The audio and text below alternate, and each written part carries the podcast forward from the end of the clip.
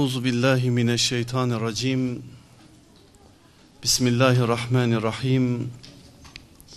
Elhamdülillahi rabbil alamin. Ves salatu vesselamu ala rasulina Muhammedin ve ala alihi ve ashabihi ve etbaihi ecmaîn.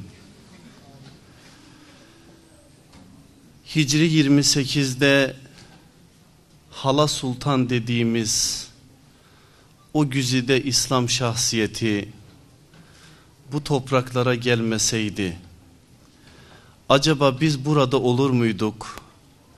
Acaba bu güzellik burada olur muydu? Bilemiyorum. Ben sizi selamların en güzeliyle selamlıyorum. O Esselamu Aleyküm ve Rahmetullahi ve Berekatudur. Bir de şu selamla selamlıyorum.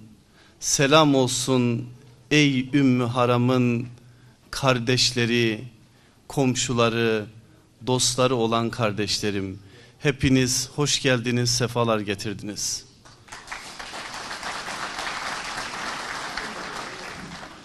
Benim aklıma gelen bilmiyorum sizin aklınıza da geliyor mu?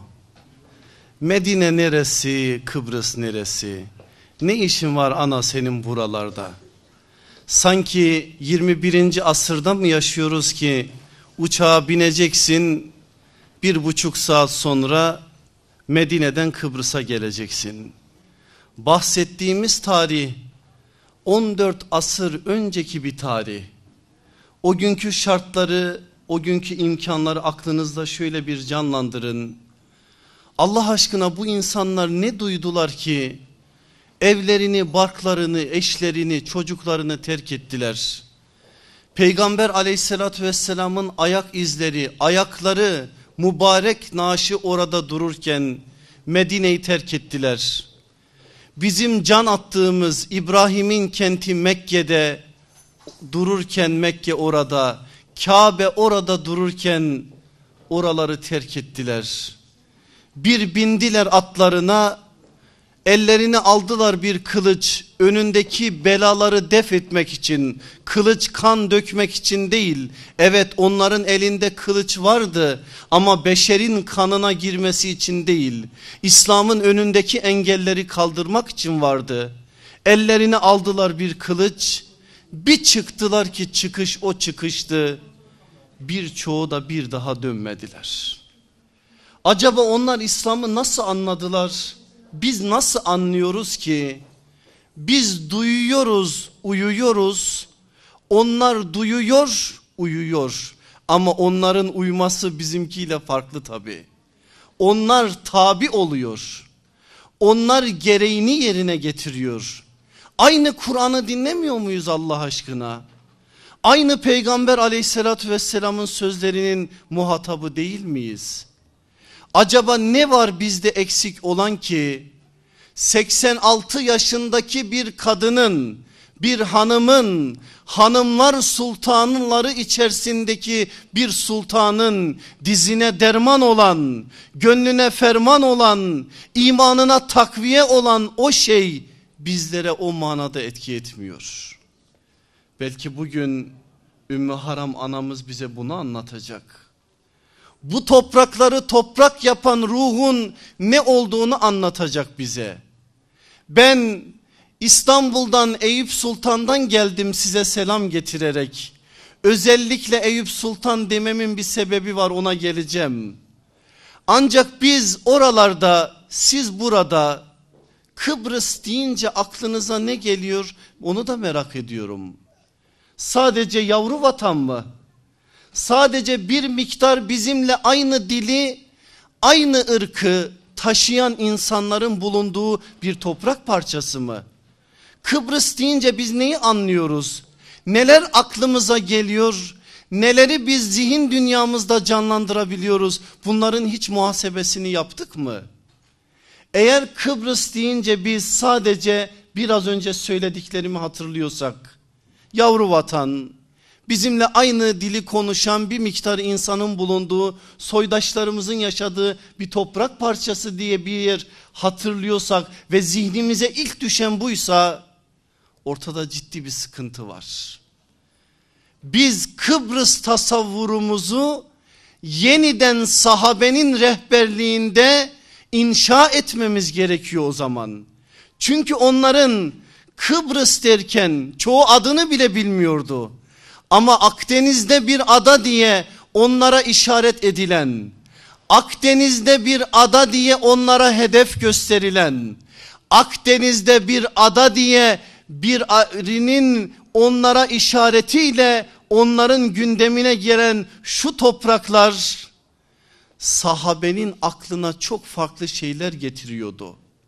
Biz bugün bu manada zihinlerimizi yeniden düzeltmemiz gerekiyor. Öyleyse eğer Kıbrıs deyince ne anlamalıyız? Birincisi onlarca sahabenin ayak izlerinin olduğu bir toprak parçası hatırımıza gelmeli. Onlarca sahabenin diyorum. Belki yüzlerce demem lazım bilemiyorum. Ama onlarca diyeyim siz bilin ki bizim burada bugün Ümmü Haram anamız için bir meclis kurmamız sadece bu topraklarda onun var olduğunun işareti değildir. O bir semboldür. O bir işarettir bizim için.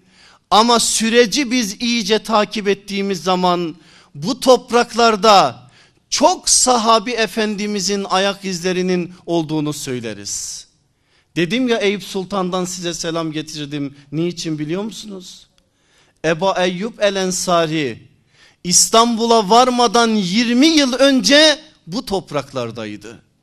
O da buraya gelen sahabenin içerisindeydi. Onun için siz İstanbul'a giderseniz Eba Eyyub El Ensari'ye Kıbrıs'tan selam götürün. Benim gibi İstanbul'dan gelirseniz de onun selamını buralara iletin. Bu topraklarda onun ayak izleri var. Sadece onun mu? Size birkaç isim söyleyeyim. Ümmetin Mesih'i tek başına yaşar, tek başına ölür, tek başına haşır meydanına doğru yürür. Yalnız adam o peygamberin diliyle. Kim? Ebu Zer el-Gifari'nin ayak izleri var bu topraklarda. Ümmetin hakimi olan Ebu Derda'nın ayak izleri var bu topraklarda. Muaviye bin Ebi Süfyan ve hanımı Fahite ikisinin ayak izleri var burada. Suffa Mektebi'nin gözde bir talebesi isimler vereyim biraz merak uyansın sizlerde. Vasile İbni Eska onun ayak izleri var bu topraklarda. İstanbul ordularının genel komutanlarından biri olan buradan İstanbul'a yürüyecek. Fedale İbni Ubeyd o kahraman yiğidin ayak izleri var burada bu topraklarda. Kudüs'ün ilk Müslüman valisi olan Ümmü Haram validemizin de eşi olan Ubade İbni Samit'in ayak izleri var bu topraklarda. Bir züht ve takva kahramanı olan Cübeyr İbni Nüfeyr'in ayak izleri var bu topraklarda. Daha sayayım mı size? Nedir bu Allah aşkına?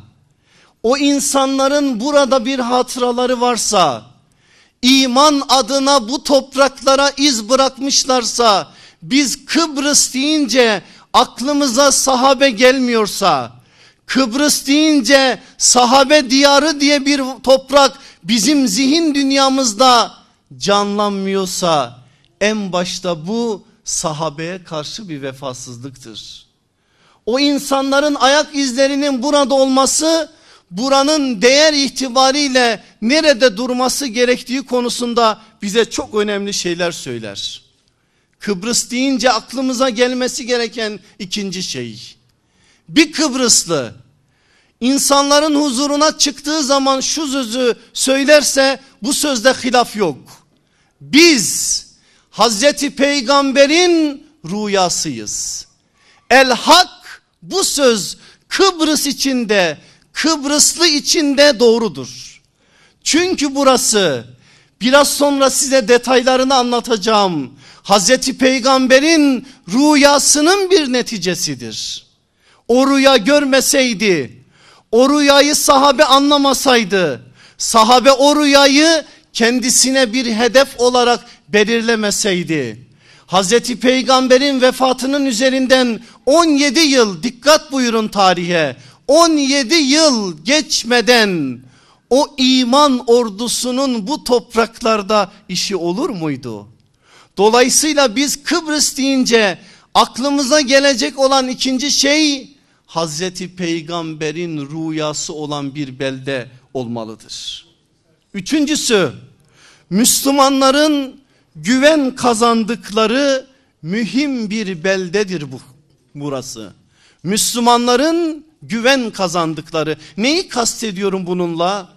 İslam'ın ilk donanması buraya geliyor. Eğer o ilk donanma buraya gelseydi ve bir başarı elde etmeseydi Allah korusun Müslümanlar gemilere binerek ilahi kelmetullah sancağını ötelere taşıma noktasında bu kadar önemli başarıları belki sağlayamayacaktılar. Belki o seferler gecikecek diye. Ama Müslümanlar bu topraklarda bu başarının altına imza atınca Kıbrıs iman ordusuna bir güven oldu. İman ordusu buradaki başarıdan sonra demek oluyormuş. Biz düne kadar çölün toprağında devenin üstünde atın üstünde o sancağı ötelere taşıyorduk. Şimdi Allah geminin üstüne çıkardı bizi geminin üstünde de taşınıyormuş der arkasından gereklerini yerine getirirlerdi ve onu yaptılar. Dolayısıyla Kıbrıs dediğimizde aklımıza gelecek olan üçüncü şey bu. Ya dördüncüsü Kıbrıs yeraltı zenginlikleri olan bir beldedir. Kastım ney? Ben burada yeraltı zenginlikler olduğunu biliyorum. Zaten Kıbrıslılar benden daha iyi bilir. Burada bakır madenleri var olduğu için Kıbrıs ismi ondan dolayı verilmiş. Asli dilinde Rumca mı Yunanca mı onu bilmem ben. Asli dilinde Kıbrıs'ın kelime manası bakır madeni demek. Ama benim kastım o değil. Yeraltı kaynaklarından benim kastım burada manevi anlamda yerin altında sahabenin dışında da o kadar değerler var ki sahabeden sonra bu değerlerin ziyadeleşmesinin en önemli işareti olmuş. Merak edin araştırın kimler var onları da siz bulun. Beşincisi Kıbrıs deyince aklımıza ne gelmeli? Bugün adına meclis kurduğumuz Ümmü Haram validemiz gelmeli. Nasıl ki İstanbul der demez manevi Fatih Eba Eyyub El Ensari zihin dünyamıza düşer. Kıbrıs der demez de Ümmü Haram anamız zihin dünyamıza düşmeli. Peki bana diyeceksiniz ki hocam siz İstanbul'da Eyüp Sultan'a gidiyorsunuz. Orada onun türbesi karşınızda. İstanbul'da Medine'nin kokusunu duyuyorsunuz. Biz ise Kıbrıs'tayız. Ama Ümmü Haram validemizin kabri Larnaka'da biz bile bugün ne kadar yolu zorladıksa olmadı. Gidemiyoruz, mahrumuz. Böyle bir mahrumiyet bizim için bir dezavantaj değil mi? Öyle görünüyor. Ama size bir şey söyleyeyim mi? Böyle bir durum sahabenin en büyük arzusuydu. Ne diyorum ben? Şu durum sahabenin en büyük arzusuydu. Ne demek bu? Sahabe bir yere cihad için gittiği zaman ya şehit olacağı sırada ya hastalanıp ölüm yoluna gireceği anda ne diyor yanındakilere biliyor musunuz? Bizim algılayamayacağımız bir söz bu. Diyor ki alın beni içlere götürebileceğiniz kadar içlere götürün. Beni öyle bir toprakta gömün ki o toprakta ezan olmasın. Ezanın olmadığı topraklarda gömün. Peki niçin ey Resulullah'ın mübarek ellerinde yetişen o bahtiyar nesil niçin? Niçin böyle bir talep? Gerekçe belli. Eğer ezanın olmadığı topraklarda bizi gömerseniz bizden sonra gelenler Orada bir sahabi var ama orada ezan yok. Gider gelirler. Kapıları zorlarlar. Ziyaret adına bir şeyler yaparlar. Bizim orada olmamız oraya ezanı taşır. Ben inanıyorum Larnaka'ya ezanın ulaşacağına. Siz inanmıyor musunuz? Anamız orada olduğu müddetçe bu iş olacak. İnşallah bir gün nasıl bu topraklarda ezanı Muhammediye özgürce semaya yükseliyorsa o topraklarda da yükselecek. Allah o günleri bizlere kavuştursun, eriştirsin inşallah. Kıbrıs deyince aklımıza bunlar gelmeli. Ümmü Haram anamız ve onun gibi yiğitlerin başlattıkları o iman mücadelesinin bu topraklarda nasıl bir değere mal olduğu zihin dünyamıza düşmeli. Siz ona hala sultan diyorsunuz. Niye öyle diyorsunuz? Kimin halası o? Efendimizle nasıl bir akrabalığı var? Nasıl bir soy birlikteliği var? Nasıl böyle bir isimlendirme ortaya çıkmış?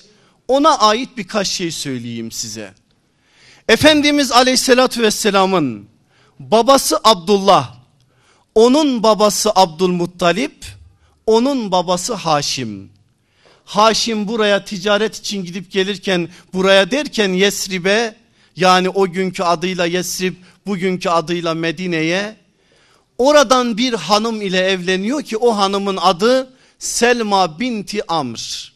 Selma binti Amr Beni Neccar'dan Neccar oğullarından Ümmü Haram anamızın kabilesinden o da aynı kabileden. İhtimal ki o yakınlıktan dolayı Beni Neccar'dan olmasından dolayı Efendimizin babası Abdullah'ın teyzesi ya babaya teyze olan Resulullah'a hala olur ya onun için hala sultan denmiş. Bu bir ihtimal. Başka bir ihtimal derler ki bizim kaynaklarımız bir süt bağı var herhalde. Çünkü Efendimiz o haneye çok acayip bir farklı halde girip çıkıyor. Biraz sonra söyleyeceğim. Hatta bazı kaynaklara göre mübarek başını birkaç kez Ümmü Haram anamıza taratmıştır. Yaş olarak Efendimiz'den epey büyüktür. Böyle bir yakınlığın altında bir süt anneliği ya da sütten dolayı bir bağ olabilir. Araştırıyoruz var mı? Mesela bazıları diyorlar ki Amine annemizle Ümmü Haram arasında olabilir. Araştırıyoruz bir bağ bulamıyoruz. Diyorlar ki Peygamber aleyhissalatü vesselam 6 yaşında Medine'ye geldiği zaman Ümmü Haram'ın kardeşinden süt emmiş olabilir. Araştırıyoruz bulamıyoruz. Böyle bir bağ da yok. Ama bir gerçek var bir hakikat var ki o ev o hane Efendimizin dünyasında sıradan bir ev değil. O evin özel bir hali var. Sütten mi başka bir şeyden mi bilemiyoruz. Süt yakınlığı varsa eğer onun tespiti bizim için zordur. Ancak bir şeyi bilebiliyoruz. O hane Resulullah için özel bir hanedir. Peki özelliği nereden kaynaklanıyor? Birkaç şey söyleyeyim onun için. Ev bütün fertleriyle özeldir. Ümmü Haram validemizin annesi Melike binti Malik. Babası Milham bin Halid. İkisi de İslam'a yetişmeden vefat ediyorlar. Efendimiz'i görmüyorlar. Ancak Ümmü Haram anamızın bir kardeşi var. Kız kardeşi adı Ümmü Süleym. İki tane de erkek kardeşi var. Haram İbni Milhan, Süleym İbni Milhan. Üç ferdiyle bir de Ümmü Haram validemizle dört ferdiyle iki kız iki erkek dört ferdiyle imanı temsil noktasında Medine'de parmakla gösterilen bir ev. O evin iman adına nasıl bedeller ödediğini biz çok iyi biliyoruz. Hiçbir şey bilmesek Ümmü Haram validemizin bu topraklarda olması o bedelin boyutunu bize öğretir. O ayrı bir mesele ama çok şey yaptıklarını da biliyoruz. O ev Efendimizin nazarında bu manada özel bir ev. İkincisi o ev iki tane şehidin evi. Biraz önce adlarını size söylediğim iki erkek var ya Haram İbni Milhan, Süleym İbni Milhan ilk günlerde ablalarıyla beraber iman ediyorlar. Ablalarıyla onlar arasında yakınlık da çok ileri düzeyde. Ablaları aslında onların anneleri. Anneleri gibi. Zaten Ümmü Haram ismi, Ümmü Süleym ismi nereden kaynaklanıyor biliyor musunuz? Biri Haram'ın annesi, biri Süleym'in annesi. Kardeşlerine analık yapıyorlar onlar. Öyle ablalar ki onlar kardeşlerine analık yapacak kadar onlara kol kanat geriyorlar. Bu aile iman edince Haram İbni Milhan'ın ve Süleym İbni Milhan'ın yeri o günden sonra Suffa Mektebi oluyor. Bedir harbi oluyor Bedre katılıyorlar. Uhud savaşı oluyor Uhud'a katılıyorlar. Hicretin dördüncü yılı biri Maune savaşında daha doğrusu seriyesinde biri Maune Kur'an öğretmenlerinin gönderildiği bir seriyedir. O seriye sırasında katılan 40 öğretmenden ikisi bu erkek kardeşlerdir. İkisi de o sefer sırasında şehit oluyorlar. Bundan sonrasını Enes bin Malik anlatıyor bize. Efendimiz aleyhissalatü vesselam Haram ile Süleym'in şehadetinden sonra o eve sık sık gidip gelmeye başladı. Anlıyor musunuz niçin o eve Resulullah gidip geliyor?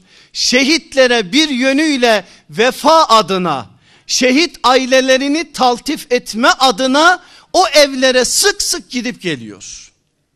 Üçüncüsü o ev Enes gibi bir yiğidin Bera gibi bir şehadet sevdalısının teyzelerinin evidir.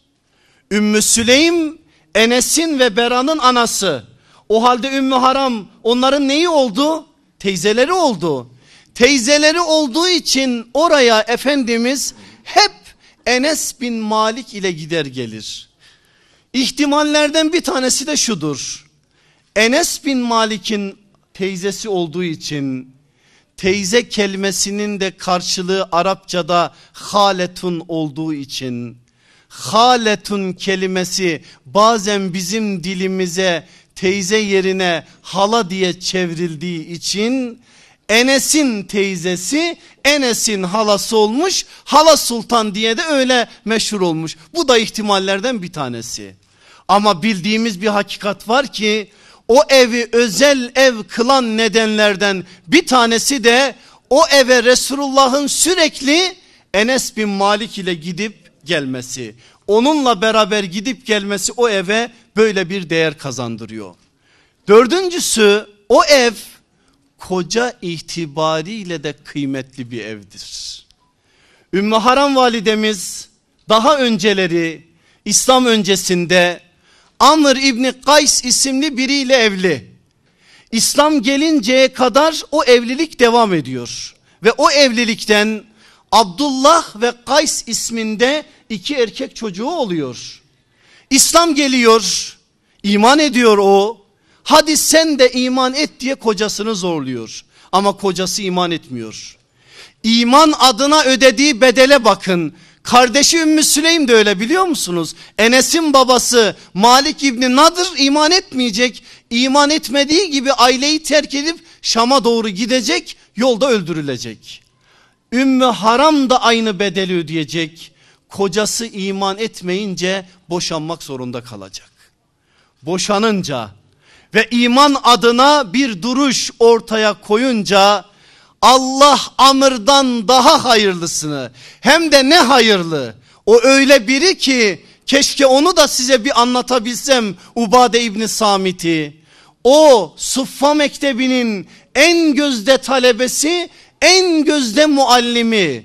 O Kur'an'ı ensar içerisinde hıfzeden 10-15 sahabiden bir tanesi o ensar içerisinde en fazla hadis rivayet eden bir sahabi ve o Müslümanların Kudüs'ü fethettikten sonra oraya atadıkları ki atayan Hazreti Ömer, Ömer'dir. Kudüs'ün ilk Müslüman valisi.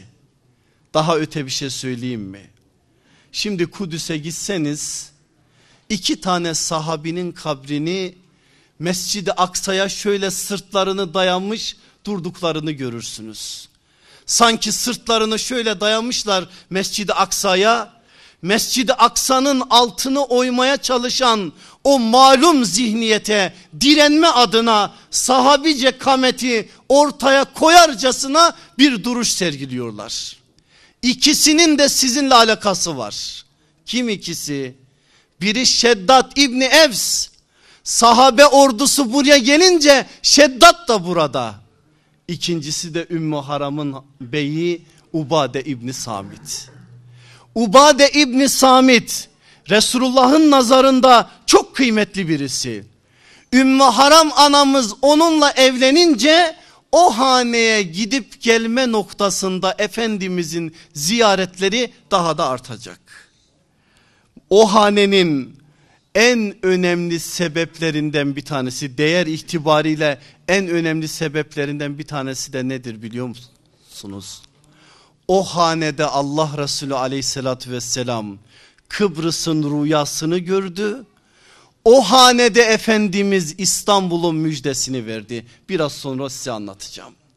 O haneyi değerli kılan, kıymetli kılan özelliklerden sadece birkaç tanesi. O hanenin sahibi Ümmü Haram o hanedeyken Efendimiz geliyor Medine'ye ve o hanede ziyaret mahallelerinden biri oluyor. Doğumu kaç Ümmü Haram'ın? Miladi 563. Yani Efendimiz'den 8 yaş büyük. Aleyhissalatü vesselam Efendimiz'e İslam geldiği zaman Medine'de nübüvvet ile görevlendirildiğinde kendisi 40 yaşındaysa Ümmü Haram 48 yaşında.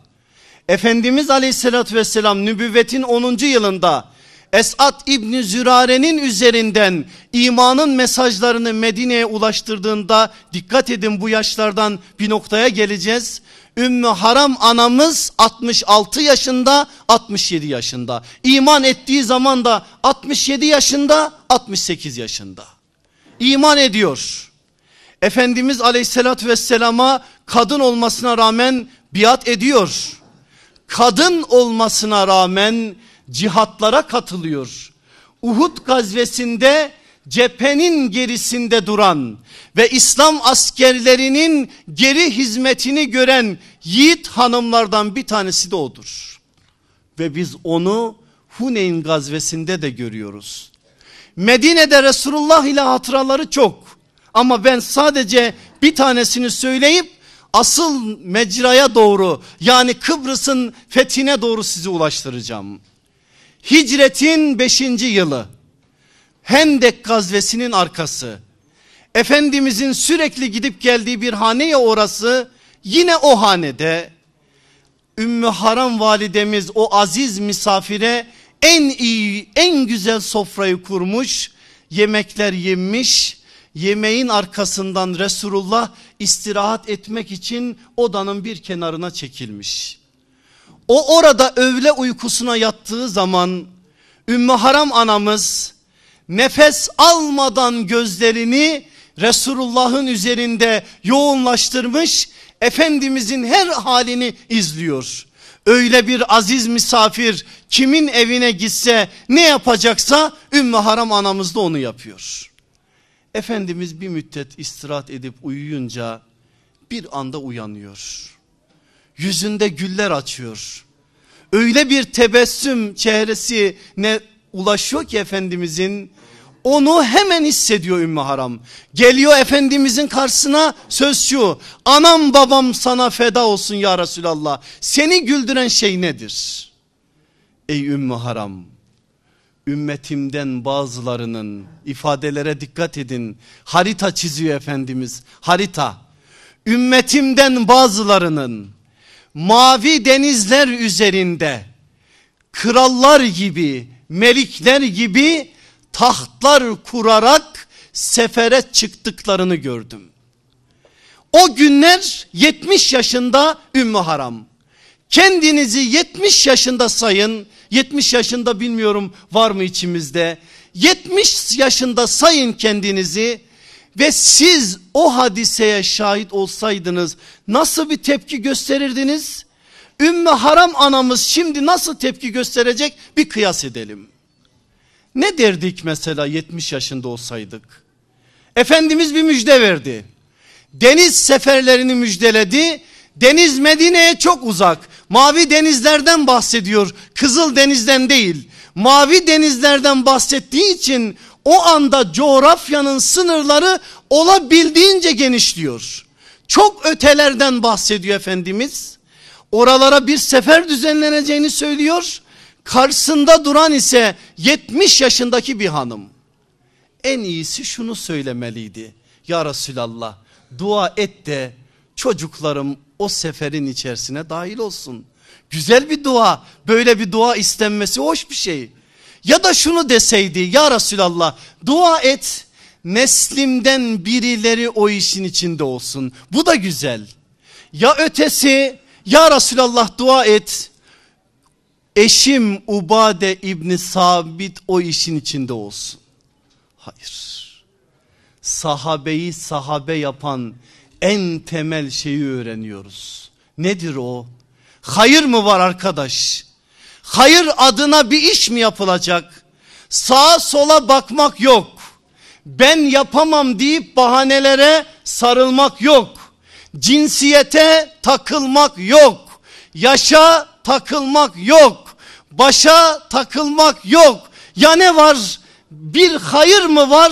Ben o hayırın içerisinde olmalıyım. Ve aynen öyle oluyor. O anda Ümmü Haram'ın dediği söz ya Resulallah dua et ben onların içinde olayım oluyor.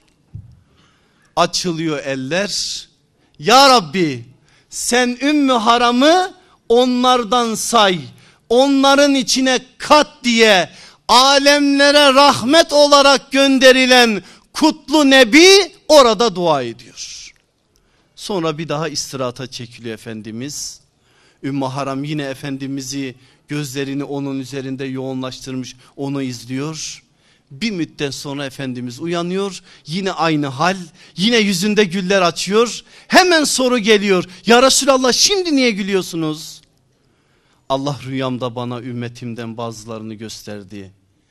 Binmişler kara nakil araçlarına atlara develere neyse artık kalabalık cemaatlerle uzunca seferlere çıkmışlar. Nereyi söylüyor Efendimiz anlıyorsunuz değil mi?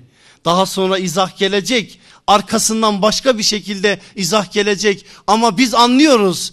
Bahsedilen sefer Konstantiniye seferidir. İstanbul seferidir. Orayı söylüyor. Aynı tavır Ümmü Haram'da. Ya Resulallah dua et ben de onların içerisinde olayım. Ne diyor Efendimiz? Hevasından, haşa hevesinden, haşa kendinden konuşmayan, her konuştuğu Rabbul Alemin olan Allah'ın onayından geçen Resulullah orada sen de onlardansın demiyor. Ya ne diyor? Sen ilklerdensin. Onlardan değilsin. Sen deniz seferine katılanlardansın. Aleyhissalatü vesselam Efendimiz daha sonra buradan sonrasını Bukhari'den nakledeceğim size. Daha sonra Efendimiz iki sefer içinde şunları söyleyecek. Ümmetimden deniz seferlerine katılacak ilk taifeye Allah cenneti yazdı. Ne demek bu? Cennet onlara vacip oldu. Yani o sefere katılanlar Allah'ın bir ikramıyla cenneti hak ettiler. Arkasından diyecek ki ümmetimden bazıları Kayser'in merkezine neresi merkez?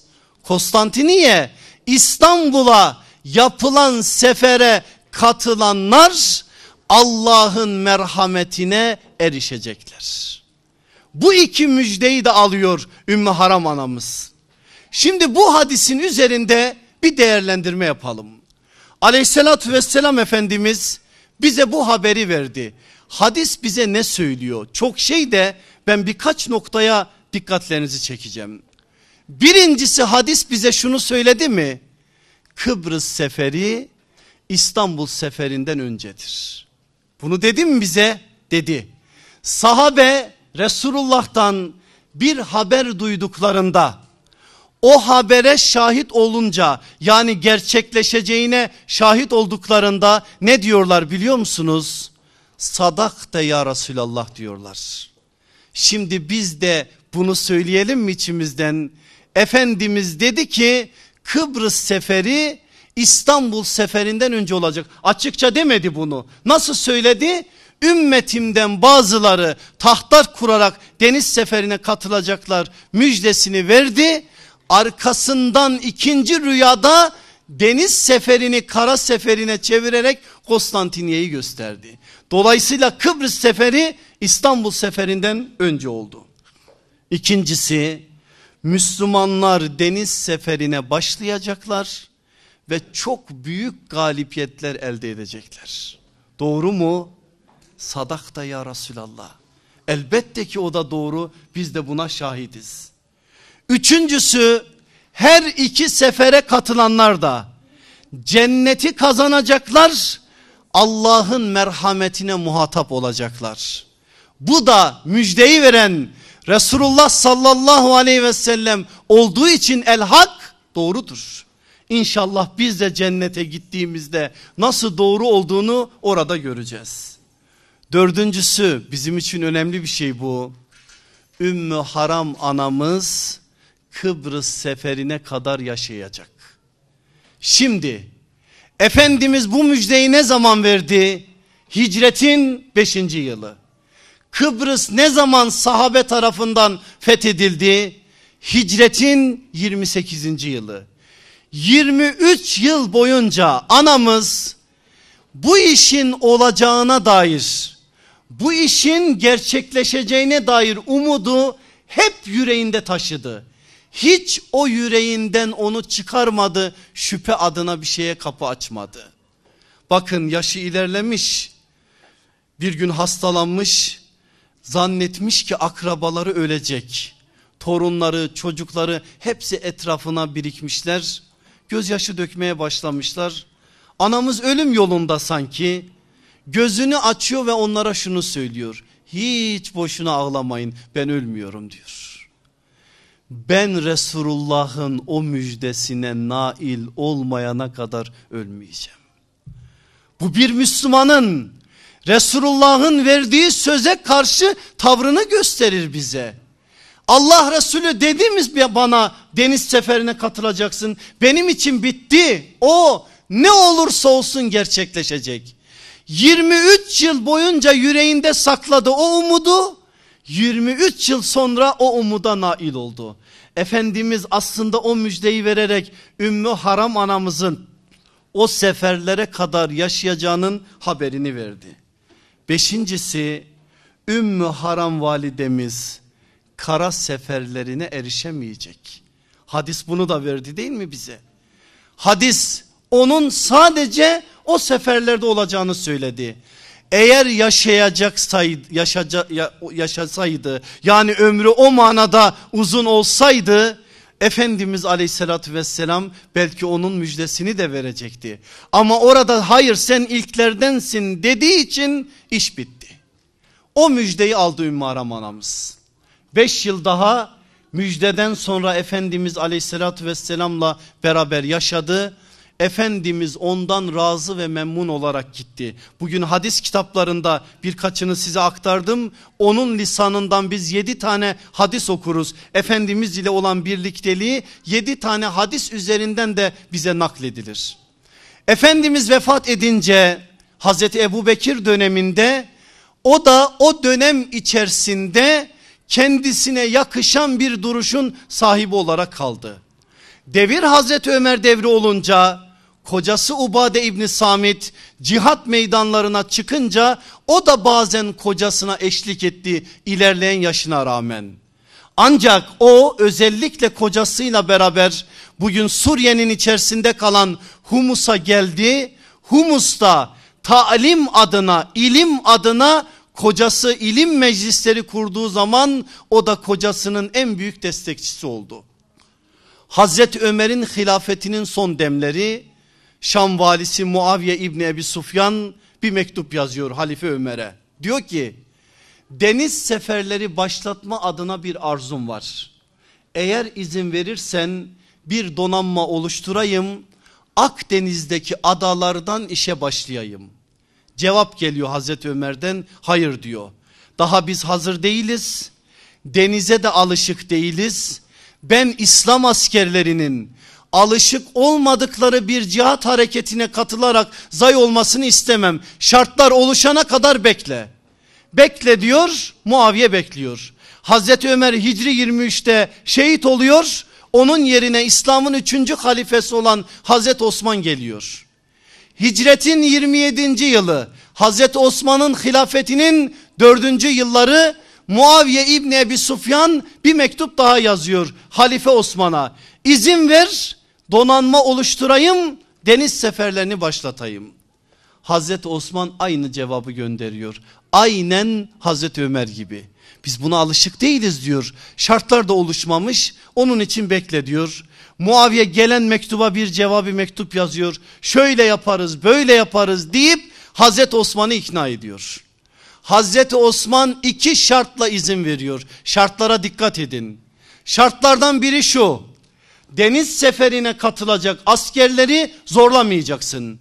Gönüllülük esası üzerine asker toplayacaksın. Gönüllülük esası üzerine de orduyu oluşturup Akdeniz adalarına göndereceksin. İkinci şart sefere sen de katılacaksın hem de sadece sen değil hanımınla beraber katılacaksın ki Müslümanlara güven olsun. Hazreti Osman'ın yazdığı mektup bu. Mektup Muaviye'ye ulaşınca tamam diyor. Ve başlıyor İslam dünyasının o günkü İslam coğrafyasına haberler göndermeye. İlk İslam deniz filosunu oluşturuyor. Tarih hicretin 28. yılı. Oluşuyor. 1700 parçadan bir filo oluşturuyor. İslam'ın ilk donanması. Ve komutan olarak da oraya Abdullah İbni Kays'ı atıyor. Bazı çağdaş İslam alimlerinin isabetle tespit ettikleri bir bilgi var. O bilgiyi aktarayım önemli bir bilgi. Abdullah İbni Kays İslam tarihinin ilk amiralıdır. Doğrudur bu tespit. İlk amiral odur. İlk amiral olarak 1700 parçadan oluşan İslam donanması oluşturuluyor. Lübnan sınırları içerisinde şu anda kalan Akka limanından Kıbrıs'a doğru gönderiliyor. O anda Mısır'da Müslümanların elinde Mısır'da arka taraftan bir donanmayla Abdullah İbni Serhin komutasında Abdullah İbni Ebi Serhin komutasında bir orduyla geliyorlar. İki ordu adayı iki taraftan kuşatıyor. Kuşatma oluyor. O gün burada olan ada halkı karşıt bazı taarruzlarda bulunuyor. Çok sıkıntılı bir durum. İslam askerleri de biraz zor bir halde. O ravilerden bir tanesi Übeyd isimli bir ravi bize aktarıyor. Boynu böyle hafif eğik, sırtı eğik, yaşlı olduğu her halinden belli olan bir kadın şöyle ilerledi İslam askerlerinin önüne. Ey İslam'ın mücahitleri dedi. O yapısına uygun bir biçimde bir ses tonuyla değil gür bir sedayla ey İslam'ın mücahitleri dedi. Konuşan kim? Anamız Ümmü Haram anamız konuşuyor. Ey İslam'ın mücahitleri vallahi ben şu kulaklarımla duydum.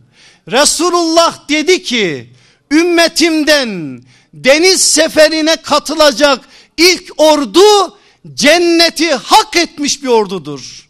Görüyor musunuz şu kara parçalarını? Sizin topraklarınızı gösteriyor. Görüyor musunuz şu kara parçalarını? O toprakların arkasında cennet var. Siz bilirsiniz diyor.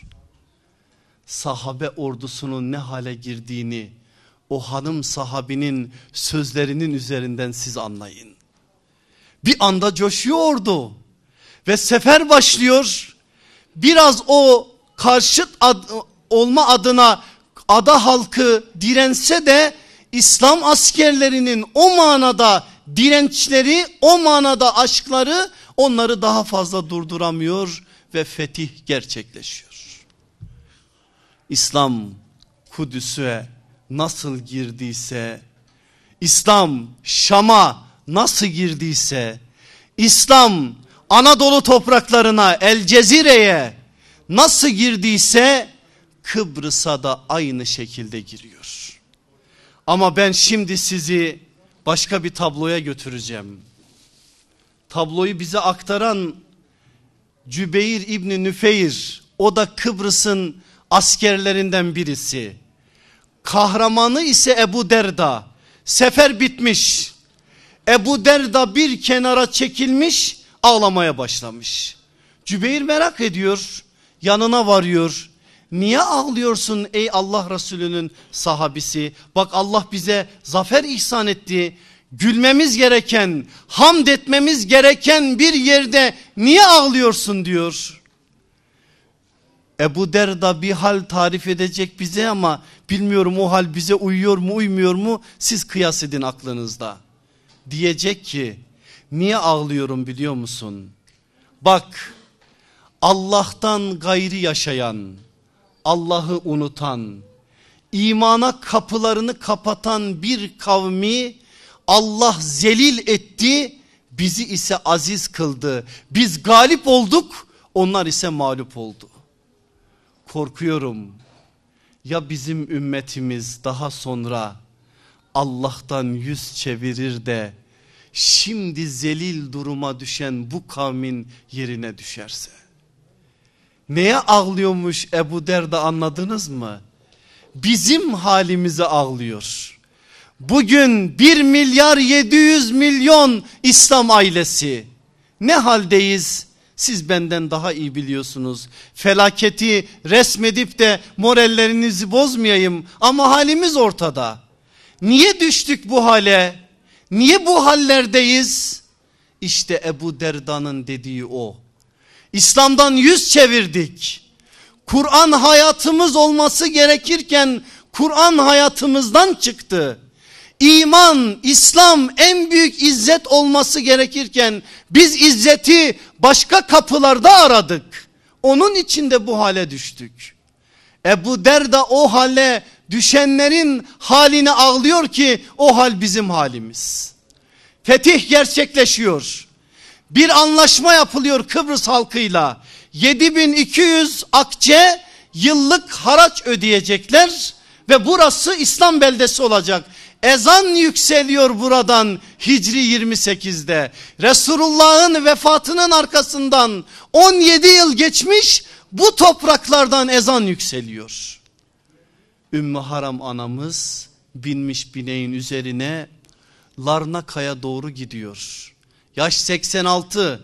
86. 8 6 söyleyeyim mi yoksa sayayım mı? 86 yaşında.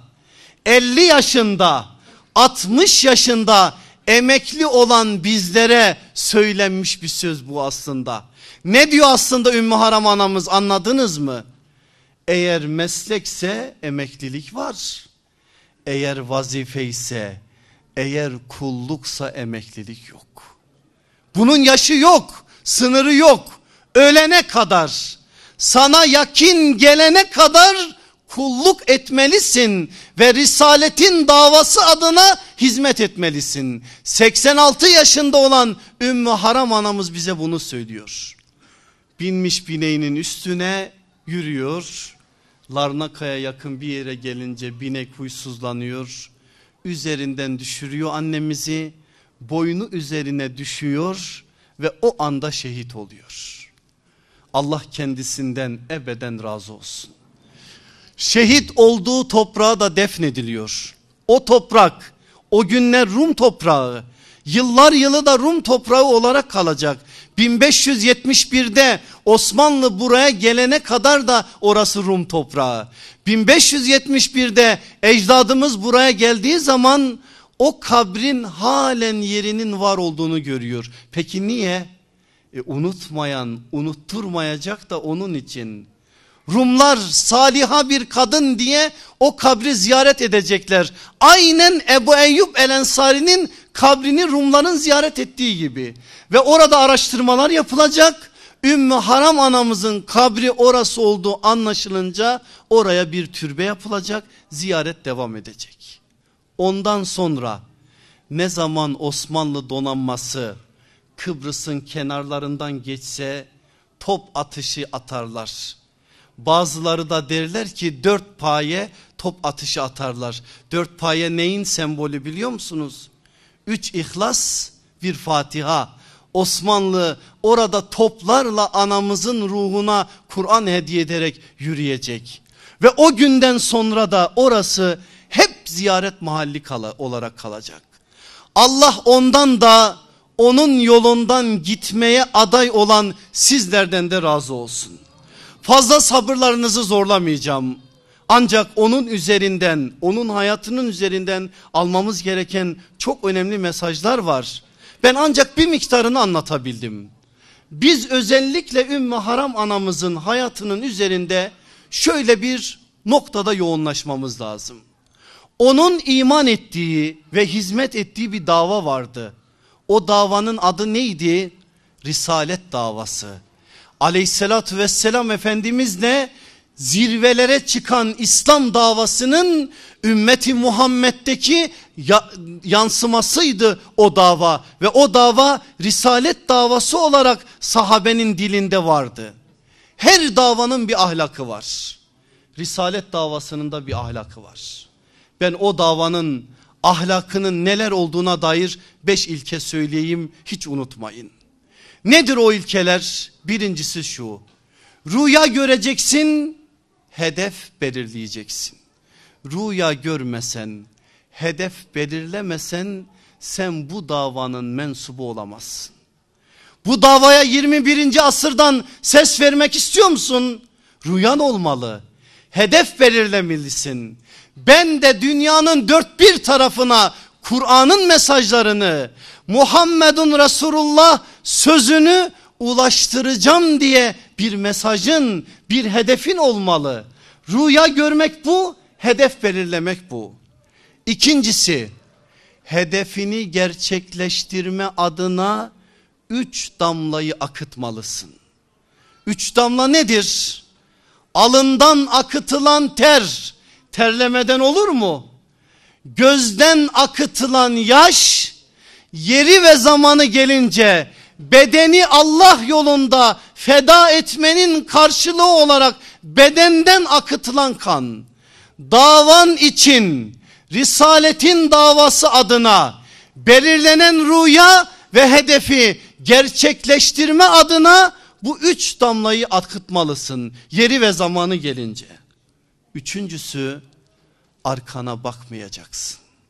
Bu davada arkaya bakmak yok. Dönüp de şöyle ya biz kaç kişiyiz sorusunu soramazsın. Biz kaç kişiyiz sorusunu kim sorar biliyor musunuz? Acizler sorar. Ancak acizlerin soracağı soru. Sen Allah adına ve Allah namına yola çıktın mı? Sen varsın ve arkanda Rabbul Alemin olan Allah var. Daha kimi istiyorsun sen? Bir kişi daha geldi yanıma. İki mümin mi olduk? Yok. On bir olduk. Bir tane daha geldi. Üç mümin mi olduk? Hayır. Yüz on bir olduk. Şu cemaatin sayısını eğer böyle imanı içselleştirseydik Allah aşkına hangi hesap makinesi alır? Her birimiz birimizin yanına gelince birbirimize böyle bir değer kattığımızı bildiğimiz zaman hangi makine bizi hesaplayabilir? Hangi matematik şu hesabın altından kalkabilir? Bu davada arkaya bakmak yok. Dördüncüsü karşılık, ücret beklemeyeceksin. Peygamberlerin ahlakına ait bir cümle söyleyeyim size unutmayın. Beni İsrail Zekeriya aleyhisselam için söylüyor bu cümleyi ki o cümle aslında Hazreti Adem'den Efendimiz'e o günden bugüne bu davanın tüm mensupları için olması gereken bir cümle. Nedir o cümle? Dinden konuşacak, dinden geçinmeyeceksin. Budur. Risalet davasının ahlakı ve bu ahlakın en temel ilkeleri. Onun için karşılık beklemek, ücret beklemek bizim davamızda yok. Beşincisi netice hesabı yapmayacaksın.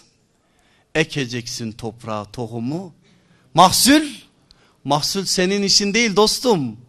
O Allah'ın işi. Sen ek toprağa tohumu bak Allah'a. Ondan sonrası Rabbimizin bileceği iş. Ümmü Haram anamız eğer bekleseydi mahsulü olur muydu? Ekti toprağa gitti. Bakın mahsul sizsiniz Allah'ın izniyle.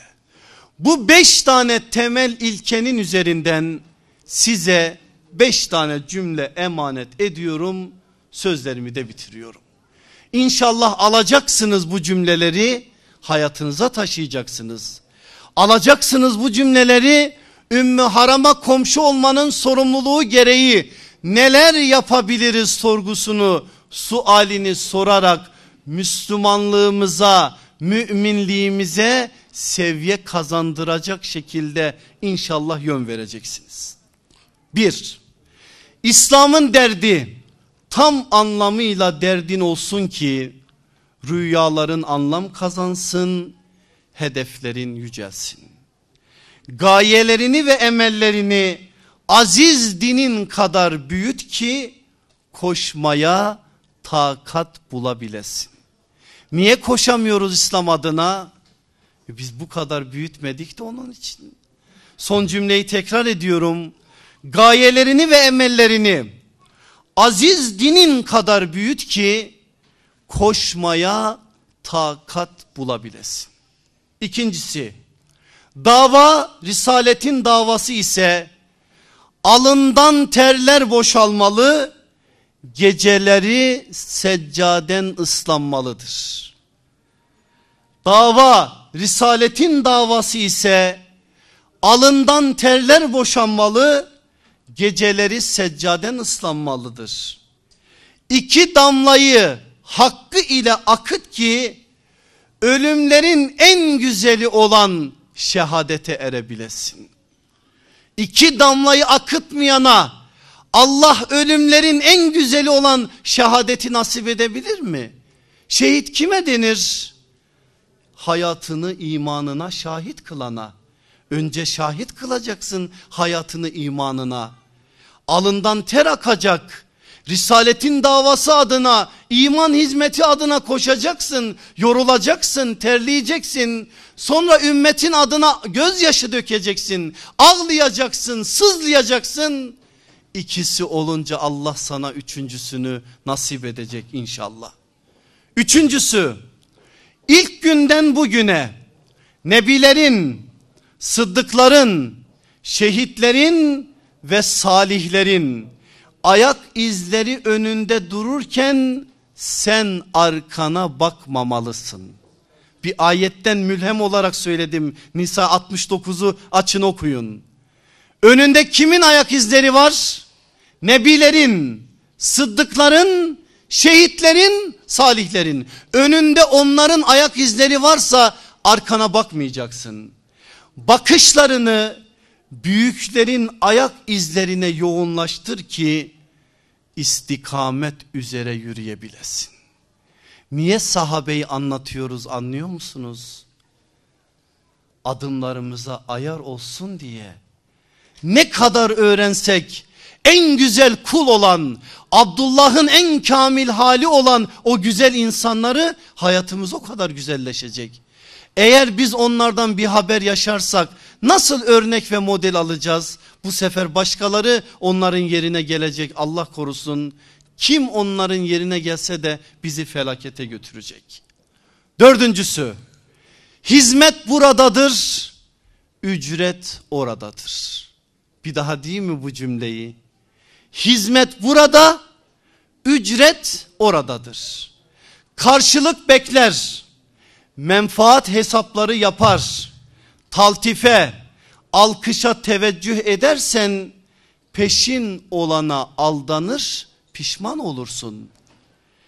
Hesabı değil, hasbi davran ki 21. asırda sahabi çizgisini yakalayabilesin. Hesabı değil, hasbi davran ki 21. asırda sahabi kıvamını elde edesin. Beşincisi, ekeceksin toprağa tohumu, mahsul hesabına girmeyeceksin.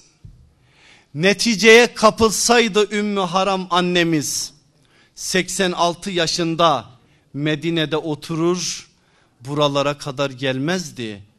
Gayret bizden başarı Allah'tan deyip yürü ki son güne kadar heyecanını yitirmeyesin. Din heyecan ister dostum ama heyecanın altı imanla dolmalı. Heyecansız iman neye yarar? Altta iman olacak üstte heyecan olacak. Bunu son güne kadar 86 yaşına varsam bile 18 yaşındaki bir kız gibi 18 yaşındaki bir delikanlı gibi devam ettirmek istiyor musun? Altında böyle bir zemin olacak. Sahabinin zemini gibi zemin olursa bu iş yaşa başa bakmaz. İlk günden son güne kadar aynı heyecanla yürür. Allah bize de o heyecanları nasip eylesin. Tirmizi'nin menakıb babının 132 numaralı hadisi nedir biliyor musunuz? Aleyhissalatü vesselam Efendimiz diyor ki benim ashabımdan bir tanesi bir beldede vefat ederse Allah kıyamet günü o beldenin sahiplerini o ashabın arkasında o ashabımı bir gaid bir rehber nur saçan bir önder olarak kaldıracak takacak arkasına o beldenin ashabını haşır meydanına doğru öyle yürüyecek. Kıbrıslılar hazır mısınız kıyamet günü Ümmü Haram anamızın arkasında öylece yürümeye? Eğer hazırsak korkmayın. Onun arkasında haşır meydanına yürüyen aslında mahşere değil oradan cennete yürüyordur. Benim duam şudur ki Allah nasıl bize bu dünyada ona komşuluğu nasip ettiyse nasıl 14 asır sonra onun adına onun yanı başında bir sofra kurmayı onun adını andığımız bir meclisi oluşturmayı bize nasip ettiyse yarın cennette de aynı sofrayı nasip etsin. Ev sahibi o olsun, konuşan o olsun, misafir biz olalım. O sofrada onunla beraber kaşık sallayalım. Allah cennette Ümmü Haram anamızın sofrasında bizi bulaş, buluştursun. Hepinizi Allah'a emanet ediyorum. Esselamu Aleyküm ve Rahmetullahi ve Berekatuhu.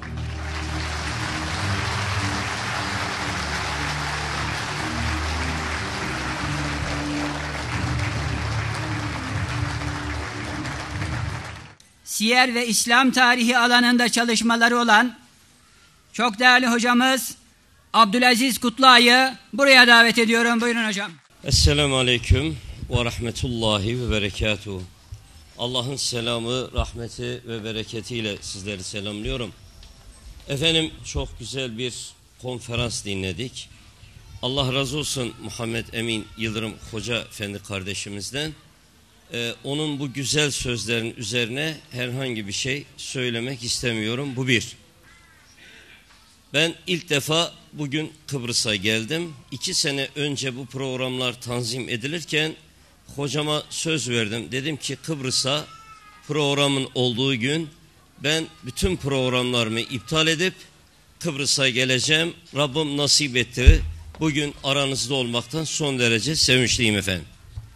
Ben bugün şuna da dikkat ettim. Ee, değerli hocam bizi götürdü 40 küsür sahabenin şehit olduğu o ziyaretgaha. Ondan da gerçekten çok duygulandım. Ayrıca Ümmü Harem'in burada oluşu zaten bizim burada toplanmamıza vesile oldu. Rabbim bizi onlarla haşretsin. Rabbim onların yüzü hürmetine hastalarımızı şifa, borçlarımıza edalar nasip eylesin. Rabbim bizi onların yüzü hürmetine çoluk çocuğumuzu onlar gibi eylesin ve bizi Hazreti Peygamber aleyhissalatü vesselamın sancağı altında haşreylesin. Efendim bir mesajla ben noktalamak istiyorum. Öyle çok duada bilmiyorum. Ama içimden geleni sizlere şöyle birkaç kelimeyle söyledim. Allah razı olsun hocam benim iftihar ettiğim her zaman sohbetlerini seve seve dinlediğim çok değerli bir ilim adamı. Ee, Allah ömrünü uzun etsin ona da bir amin deyin. Allah hizmetlerini âli kılsın. Allah bu memlekette İslam aleminin üzerinde Muhammed Emin Yıldırımların sayısını arttırsın efendim. Neden bunu mülhem olarak söylüyorum? Her gittiğim yerde de bunu hatırlatırım. Efendim Hazreti Ömer'e radıyallahu ana sahabeler bir şey soruyorlar. Diyorlar ki ya emiril müminin Allah duanı veya dualarımızı kabul etse İslam adına İslam'ın geleceği için, İslam'ın menfaati için ve Müslümanlar için Allah'tan ne isterdin?